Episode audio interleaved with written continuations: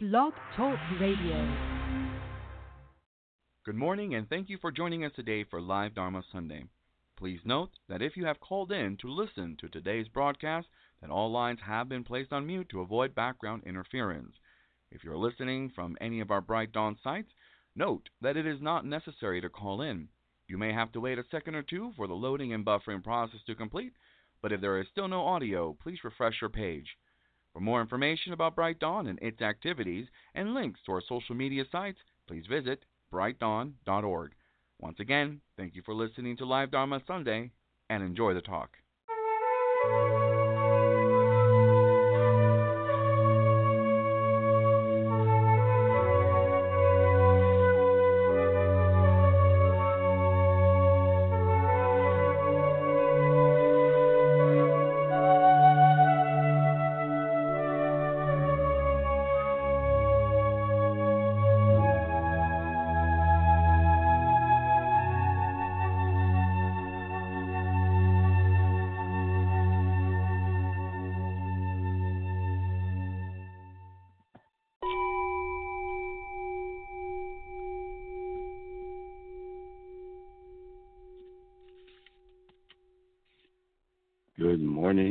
Welcome everyone to Live Dharma Sunday for July 28th, 2019.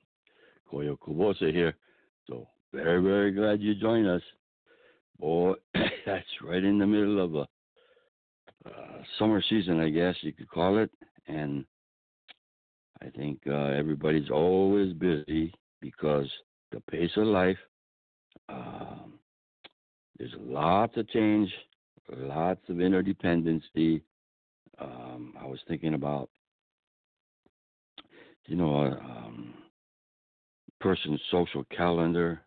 Um, so, oh, this is this this past weekend we had to do this and this, and and uh, we're no exception. Uh, we had to go to several events over the weekend. We uh, uh on Adrian's side there was a, a family reunion that has had been planned for, you know, it's a biannual event, and um, so somebody's organizing that, and and uh, we had said we'd go. It was about a three-hour drive north of us uh, in Palo Alto, and then we said, well, since we're going over there, that's pretty close to where our son lives. Let's go visit the new grand the grandson. So okay, so we set that up and and so we went a little bit. We left a little bit early. Uh, we left about seven o'clock in the morning here, and we drove three hours and saw the little guy Tyler, and um, you know how much babies change in a short amount of time. Oh, he's he's a precious guy. And then we go to the reunion and see, you know, there's quite a few people there in the park. It was in a, held uh, in a park uh, in uh, Palo Alto, and see a lot of extended family members that you haven't seen for you know, maybe years. And said, oh yeah, and you know, you got a lot of memories, a lot of stories to exchange, and uh, so that started about eleven o'clock, and they had different things going on there, and uh, uh, the by lots of change, lots of interdependency. You know, this is the two biggest things about the reality of life. Okay, impermanence means constant change, dynamic.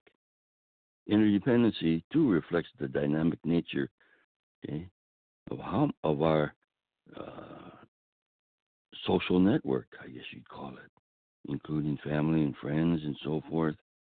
Uh, this is a very, very uh, dynamic thing, and you wonder, uh, well,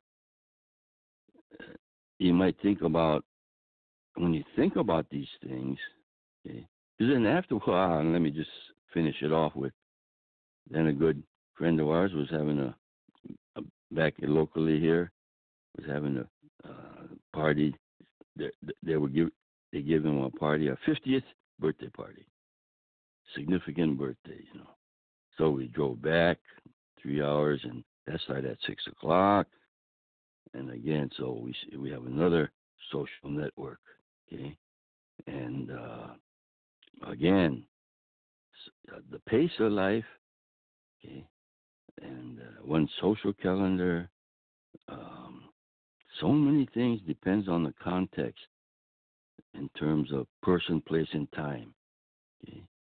And when you think about that, you say, well, okay, depends on when you th- when you're making judgments of, oh, this is busy, or isn't this good, or or this happened, or um, uh, during the commute this happened, or this happened, and I realized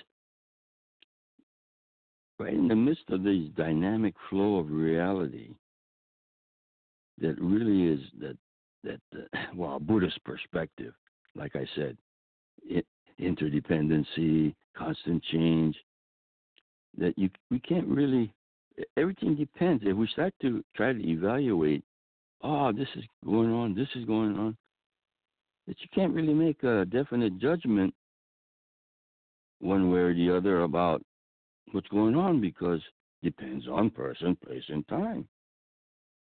So then I thought, this is why the Buddhist teachings uh, lead us to, in the midst of everything, we don't have to be judgmental. Even judgmentalness of being busy or not. Life is going on.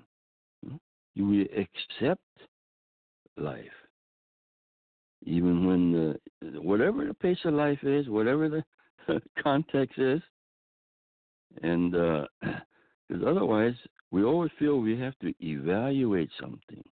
Okay. Uh, oh, busy or not busy or this and that, this and that. Uh,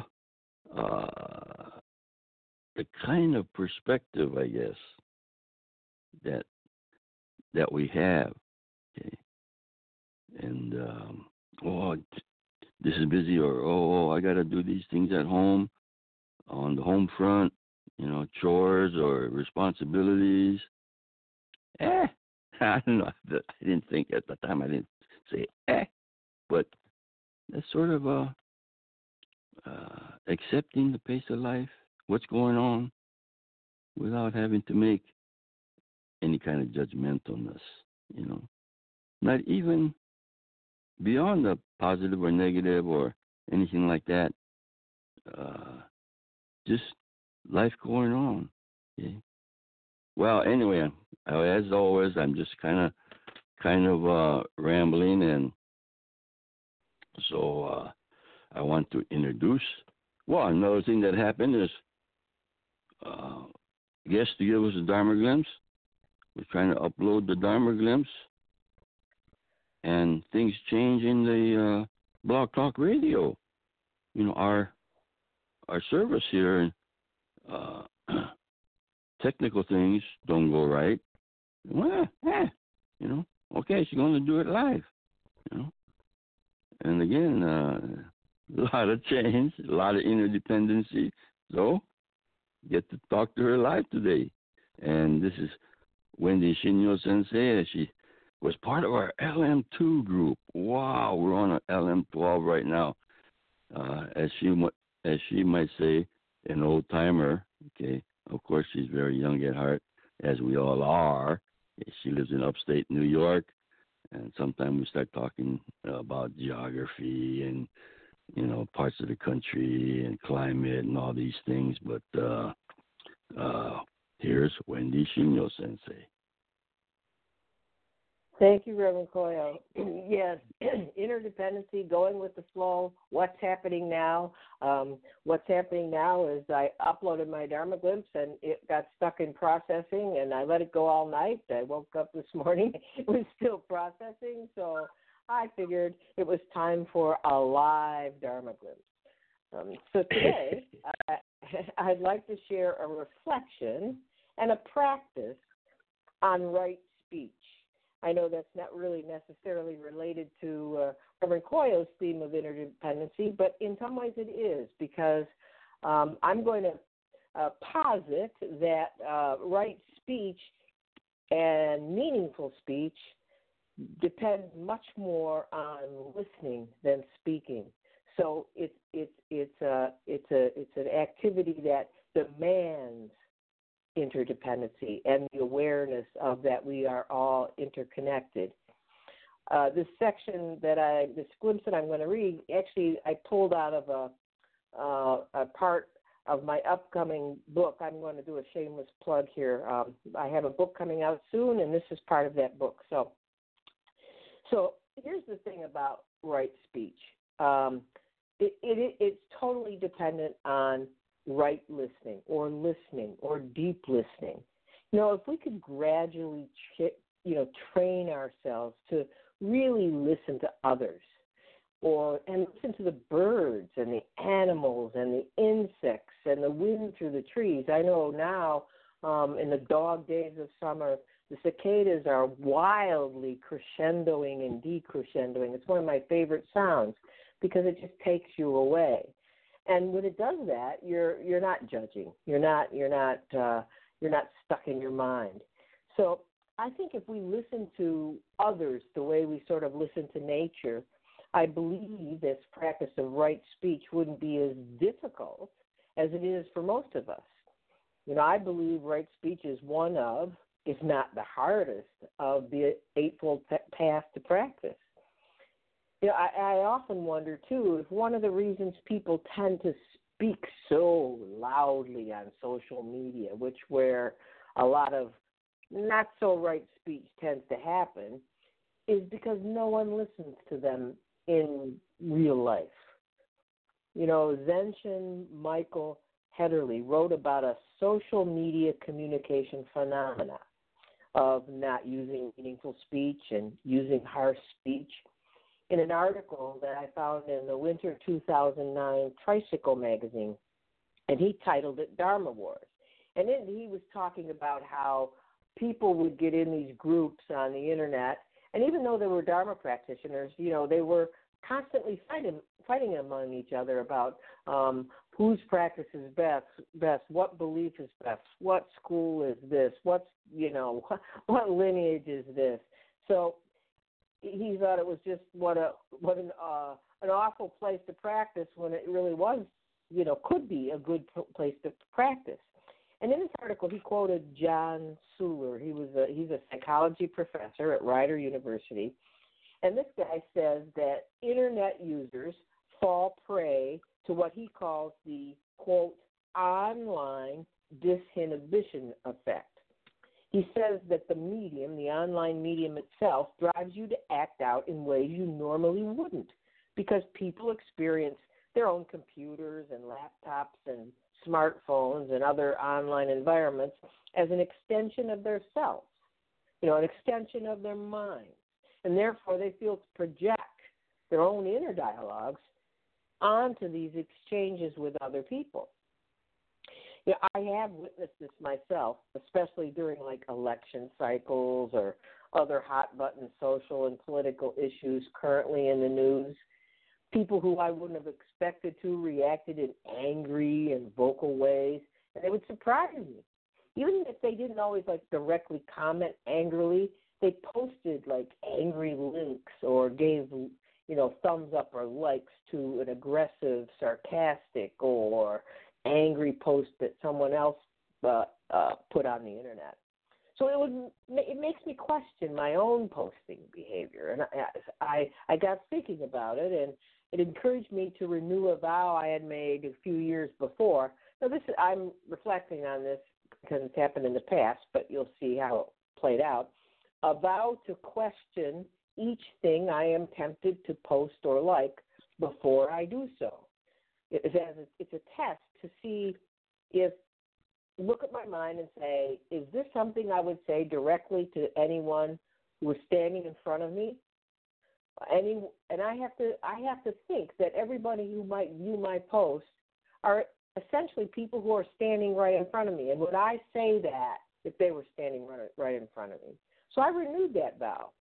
And so I've stopped myself many times. Even yesterday, I was about to post a, something that I, I just was kind of upset about, and uh, and uh, and it, it wasn't particularly uh, uh, divisive, but it, it was something I just wanted to share because I guess I just wanted to get it off my chest. But I stopped myself because I thought that is not meaningful to anyone.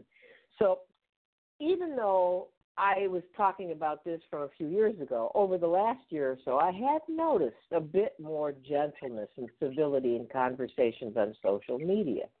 It still tends to be a forum where it feels like everyone is talking at once, talking over each other, no one's listening. But that's the problem. It is like that. And true connection with others comes when we are being present with them, not talking at them. Now, we can be present with someone on the internet too, even if they're not sitting in front of us, by bearing witness to whatever is happening in their emotional space or trying to understand what's happening in their emotional space. It's easier when they're in front of you because we can we can under we can see their gestures and their um, facial expressions. But even on the internet, if it, you you can uh, understand their silences um, you can understand their manner of speaking, and you can understand their expressions, even if they're um, emojis. Um, but when we speak, being present and bearing witness to the world around us is more difficult and impossible in many ways for most, myself included, because speaking requires this sort of like it was almost like that online disinhibition effect. Speaking requires that deep participation in the stuff inside our own heads, in our concepts, in our thinking, as we try to form the words we're going to say. And much of the things that we fall back on when we're speaking are expressions of concepts in the past or preconceived ideas and opinions that are not particularly responsive to what is happening now speaking, I I think, is dualistic. Listening is a non-dual activity of oneness. The reason we speak is to speak to someone. That's the dualistic nature of it. It is us expressing ourselves to the other. And frequently, it is us expressing how they are the other based on the concepts we are speaking about. Kind of like, this is what I say this is what I think, which is not what you think. So I must tell you how I think. Mm-hmm. And maybe it'll help you come around to thinking like me, which is what we really want, right? so much speaking is completely unnecessary, even in conversation. The trick is to maintain an open awareness when listening. Deep listening to the speaker and awareness and guarding of your internal chatter and reactive responses so that you won't say something purely out of habit. This involves consciously deciding when to listen and when to speak. If we keep those choices in our hot zone or our reactive zone, where we speak impulsively or from habit, conversations can become two people talking at each other. Nobody would be nobody would be listening. You know, I Oren J. Sofer, he wrote this book, Say What You Mean, A Mindful Approach to Nonviolent Communication. He released this book uh, pretty recently, and I just found it, and it, it really is awesome, and I encourage others to pick it up. But he suggests that our anxieties in conversation are, quote, usually rooted in deeper needs to be seen or heard. Needs for safety, acceptance, belonging, and so on.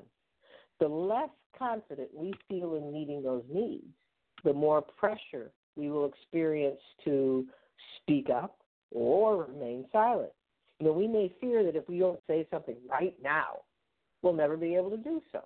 Or that if we do say something, maybe it'll cause a disconnection or some sort of disaster. Unquote. Sofer explains that if we work to meet these deeper needs, then our conversational reactivity will decrease and we can relax into a more natural conversational flow. But like all things, based on being more mindful, being more aware, building this ability to have a more natural, less need driven conversation will take practice. And eventually we will notice, though, being more and more aware of our own urge to speak, building the space to make a conscious decision about, okay, whether to listen, whether to speak, whether to speak now, whether to speak later. And you know, there is one other element that is involved in listening that goes beyond giving others room to speak, and that's the way we're listening. Is it authentic listening or gratuitous listening? Authentic or engaged listening is listening, you know, with the mind open. It's not enough to shut our mouths, but we also need to open our minds. Are we caught up in our own problems, our stress, our distractions? Are we listening to agree? Are we listening to disagree? Are we listening openly without constantly judging? There is also the other thing that I think is at play with listening, and, and this comes from my personal experience. It may not be everyone's, but I believe that the hearing sense door, you know, versus the feeling sense door or the seeing sense door, seems to be more neutral in our reactions to the world around us. My own personal meditation style is based on the unified mindfulness techniques advanced by Shinzen Young. This unified mindfulness method uses awareness practices or some sort of it's their vipassana type of see, hear, feel. And it's the point is to build concentration, sensory clarity, and equanimity. So I will typically start meditation uh, and a general awareness session by sitting quietly with either open or closed eyes and noting that I am hearing without a classification or judgment, just a matter of hearing and noting that I am hearing.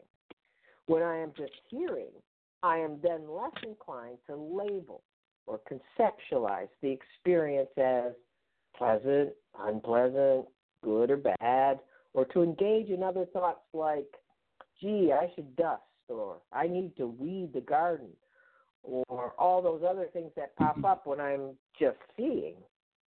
So if we could use that same approach when listening to another speak, we will notice the other's tone of voice, their word choices, their pauses, and their energized excitement when they speed up the pace of their conversation.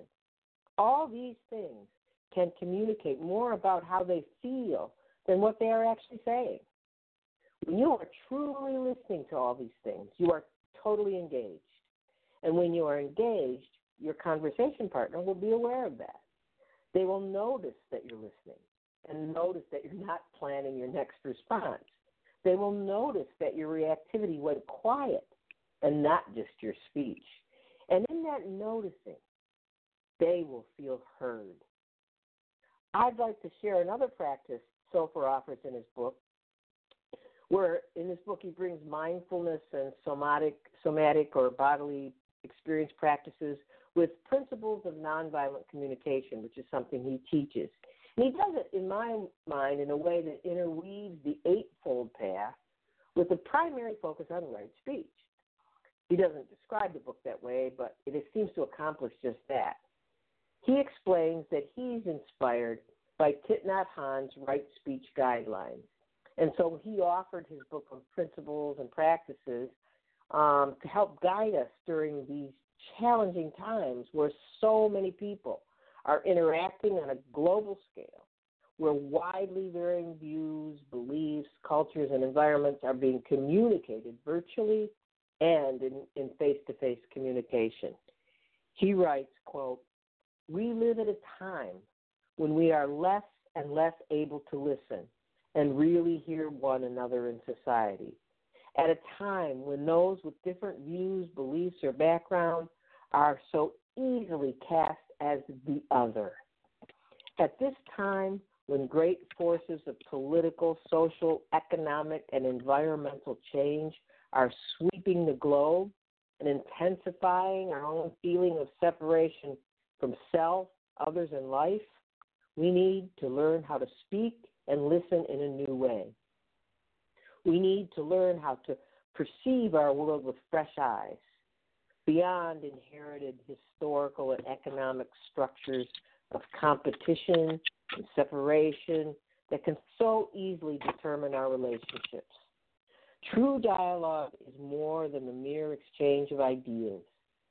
It is a transformative process based on trust and mutual respect, in which we come to see another in new and more accurate ways. Another quick practice from his book is a practice of choice points that I'd like to leave you with. Choice points is a is, is an activity of consciously choosing when to speak and when to listen, instead of just reacting from habit. This practice expands on that earlier concept of should I speak now, later, should I listen? So here's how he describes the practice. To practice, choose someone with whom you feel relatively comfortable. This familiarity makes it easier to learn how to do this. And during the conversation, notice when you choose to speak. If you find yourself talking without having consciously chosen to do so, try stopping and leaving space for the other person to continue. Notice what it's like to actively choose to say something rather than doing so automatically. Pay particular attention to any urgency or reluctance to speak or any sensations of internal pressure. Use that pressure as a signal to make a more conscious choice. Unquote.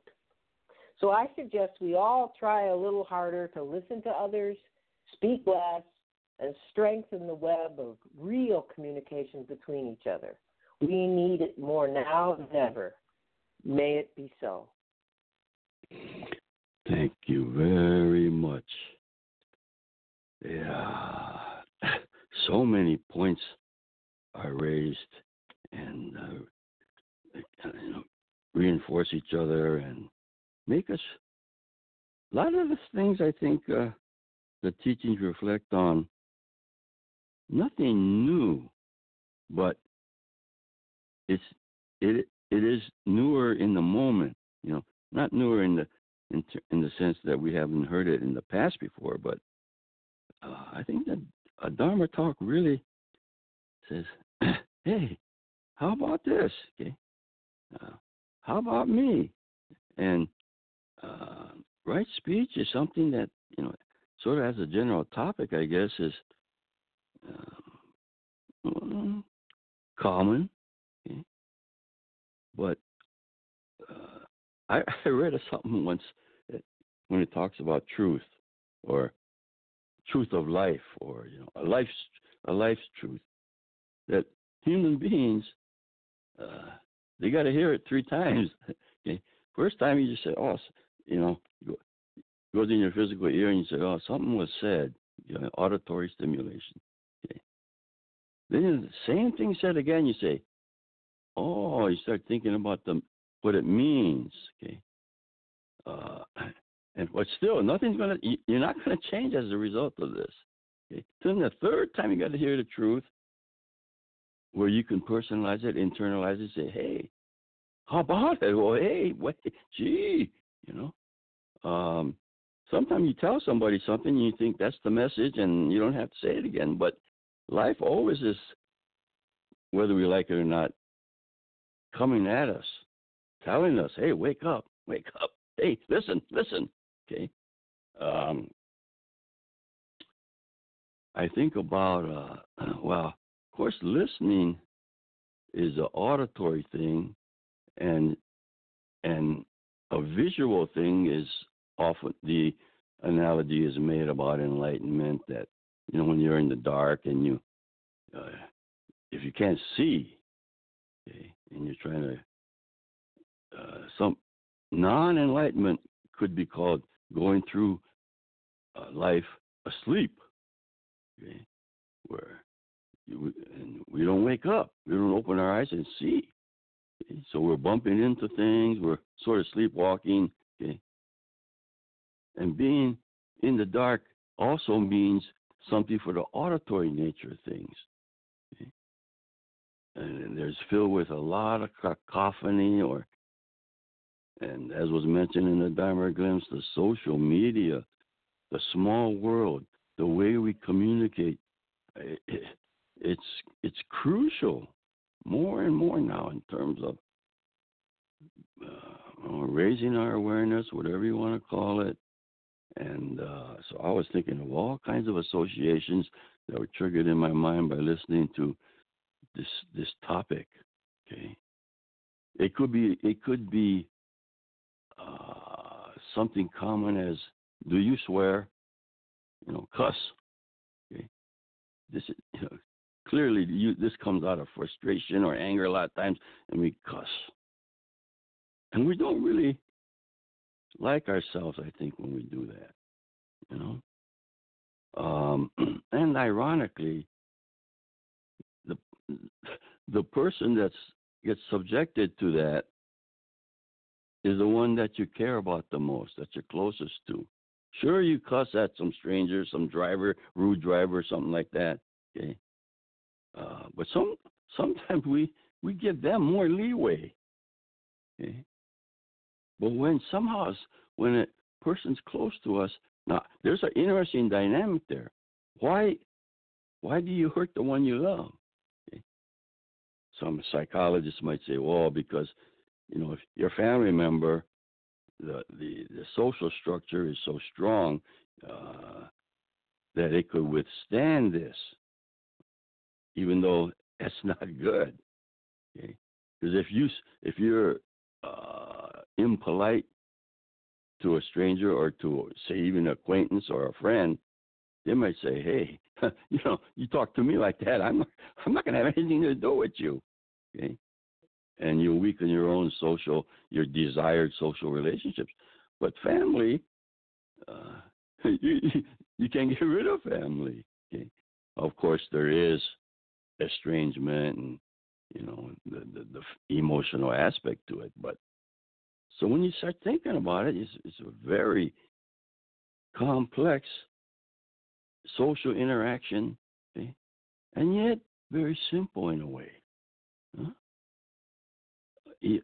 Of course, ego's involved. Of course, uh, you know you want to feel right. You want to feel, hey, that's not fair, and you're gonna make your point and all this. It's really complicated, but at the same time, hey, just be kind. Okay? If you can't say something nice about somebody, don't say anything. I mean, that's just a common, you know, quote. Uh, but anyway, I know I was thinking about the first thing I thought about when I heard the topic was when you think about spiritual practice, this is the mo- right listening is the most basic thing there is. Because without that, you don't get any awareness. Um, you could get distracted, or you could get, you could feel you're judging yourself on whether you did your spiritual practice today. You know, when it's something specific, and if you did do it, you say, ah, you know, I'm I'm doing okay. Okay, I did it. Yeah, uh, I did my morning ritual, whatever.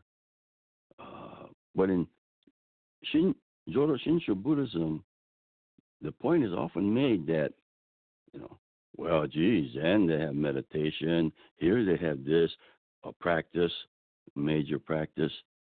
But in Shin Buddhism, they say the most basic practice is Mon, they call it M O N, which means deep listening, okay? which means, I guess, deep awareness aware, you know, be here now. Okay? Hey, okay? instead of mentally, you're someplace else, or your priorities are someplace else.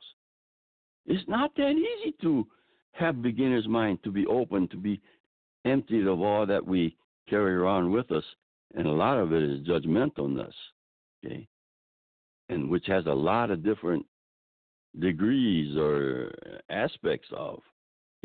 Not just a simple kind of good bad judgmentalness. Huh?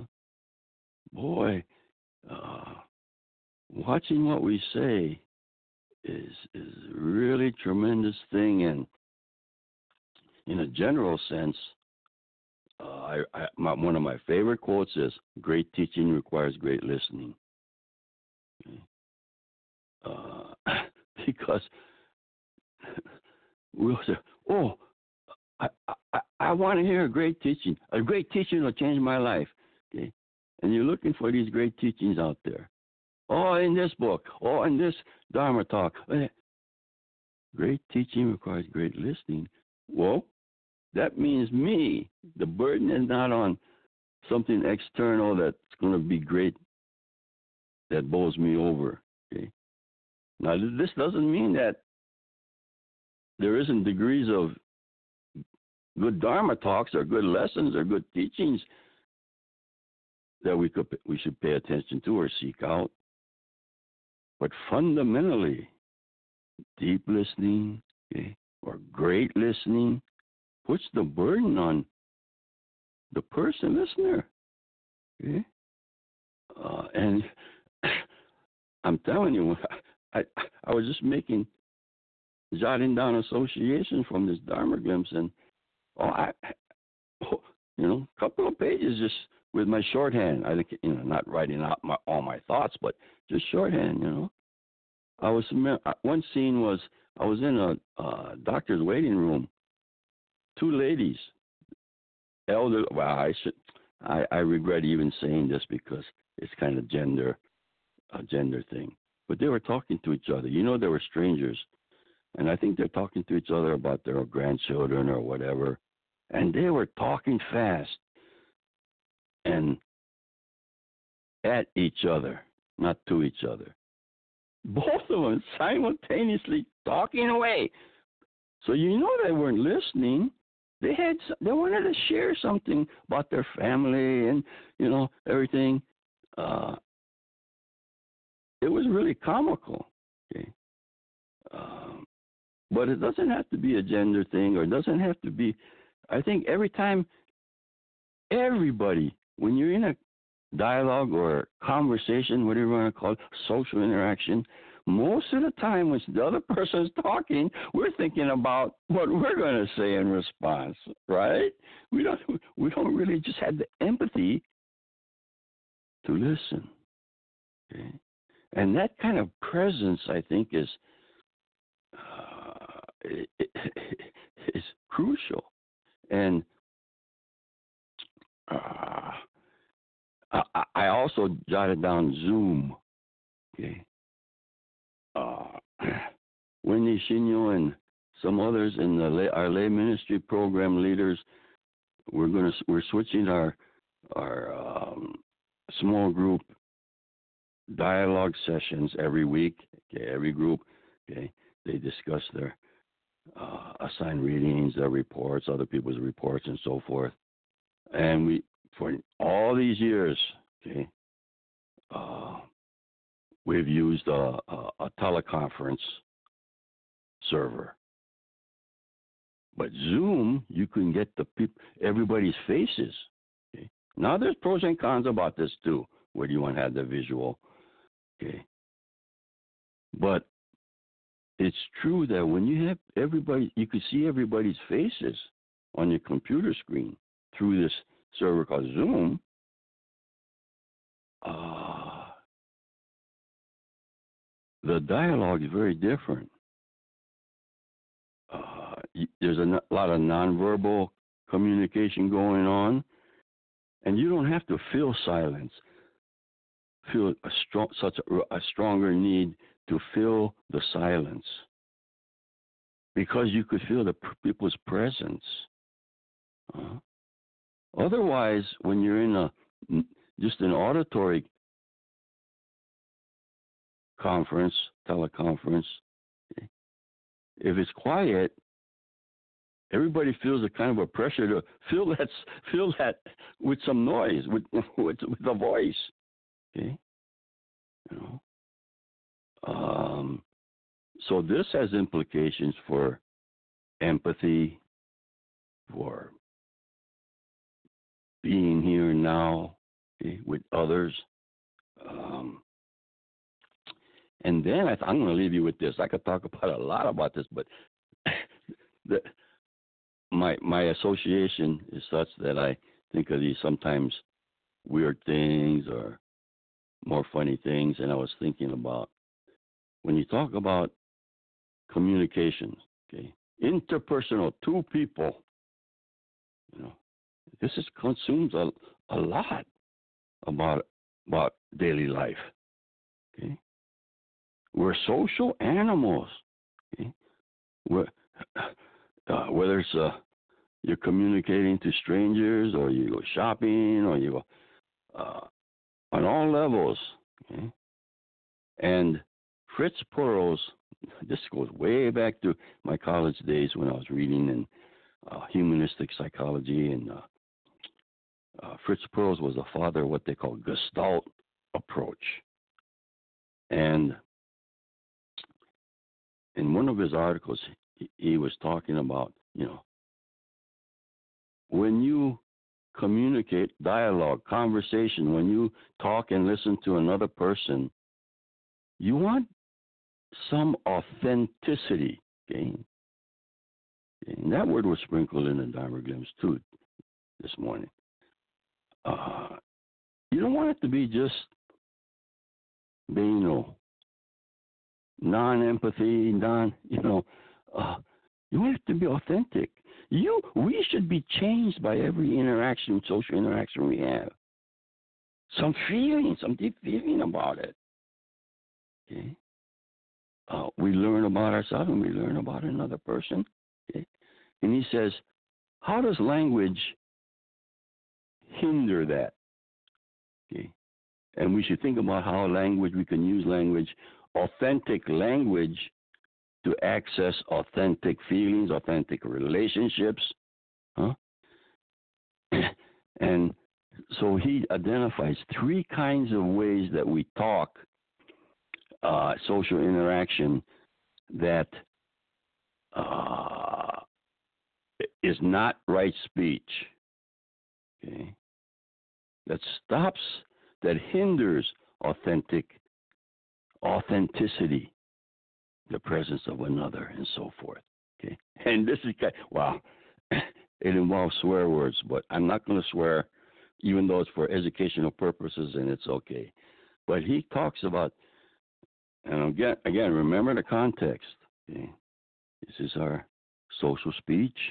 Okay, and he calls it three kinds of S. Okay, S H I T. Okay? Three kinds of S. Uh, the first one, and it and it differs with regard to size. Uh, chicken S. this is the smallest one. And this is the superficial social greetings we make. Huh? We say, hey, good to see you. How are you? Okay. We don't care about. We, nobody says, "Oh, how am I?" and they really start talk, really start talking to you about it, their inner life. Oh, this is this is just the social chit chat. Doesn't mean anything. You're not really meeting another person. Okay. I mean, sometimes this is what serves a function. Yes, okay, you know, but we should, be aware when we're engaging in, you know, the use of language and speech and everything in terms of uh, CS, okay, chicken S. What's a, what's another form of this? What's a little bit bigger S? Is BS. Okay? Bull S, right? This is when we give excuses, we give rationalizations, we start trying to talk about something that, you know, and everybody they know, okay? Yeah, this is BS, okay? It's not it's not authentic. Uh, and then he talks about the third S, which he calls elephant S. Okay. This is the big stuff. And interestingly enough, he says that parents, educators, teachers are very prone to do this, engage in elephant S. This is when we over philosophize, we over psychologize, you know. Um, uh, it's the biggest form of S, okay? And so so called experts, you want to share your wisdom. You want to show how smart you are, you know, although you wouldn't put it that way. Okay? and you start talking, and your head's in the clouds, and you're not really. This is where you're talking at someone, at an audience. You're not really communicating. Okay? Uh, there's no, and when a person talks like that, and they, I, I just had another association. Reverend Haya Akegarasu, my father's teacher's book, uh, on the back cover of Shout of Buddha. Man, I want to hear your shout. Huh? I don't want to hear all these kinds of S's. I want to hear something real. Okay? Now, of course, in this talk on this, Reverend Akigara who says, yeah, you know, there's uh, tears and anger and good fe- and feelings in all kinds of talk. But it's, you know, you could cry, you could yell, but an authentic shout. I don't want to hear any CS, any BS, any elephant S. Huh? Uh, when you hear somebody coming out inside themselves, boom. Okay, it's like uh, well, we have a new grandson. He's only six weeks old. He's authentic in whatever he does. You know that. Uh-huh. Huh? And even his birth cry is authentic. Doesn't depend upon any social factors, prestige, uh, you know. Uh, and it behooves us to, it's a challenge, right speech. Okay? Um, but the innocence of it, uh, the, the the uh, you know sometimes because that could be used in the wrong way by someone. So I'm gonna, I, I'm if someone tells you, hey, I want to I want to tell you something very. I want to be honest with you. Now you know you know you're not going to hear something good when someone says that. Well, I'm going to be honest with you. Okay. Uh, critical wrong speech is so common Okay? or they might say, "Hey, this is I'm saying this for your own good," or "I'm just saying the facts. I'm not being judgmental." so, I better quit. I better quit. I'm, but I really appreciate this topic, and um, that's all for today's broadcast. Till next time, keep going with right speech, and you have a beautiful day. Thank you.